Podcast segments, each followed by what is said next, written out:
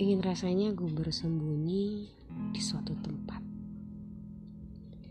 dan di sana akan kulepas jiwaku untuk keluar dari ragaku. Akan kuhentikan sejenak semua, berdiam di peluk sunyi. Sunyi, ya, hanya sunyi. Hingga pada saat ku merasa siap untuk aku bisa kembali lagi.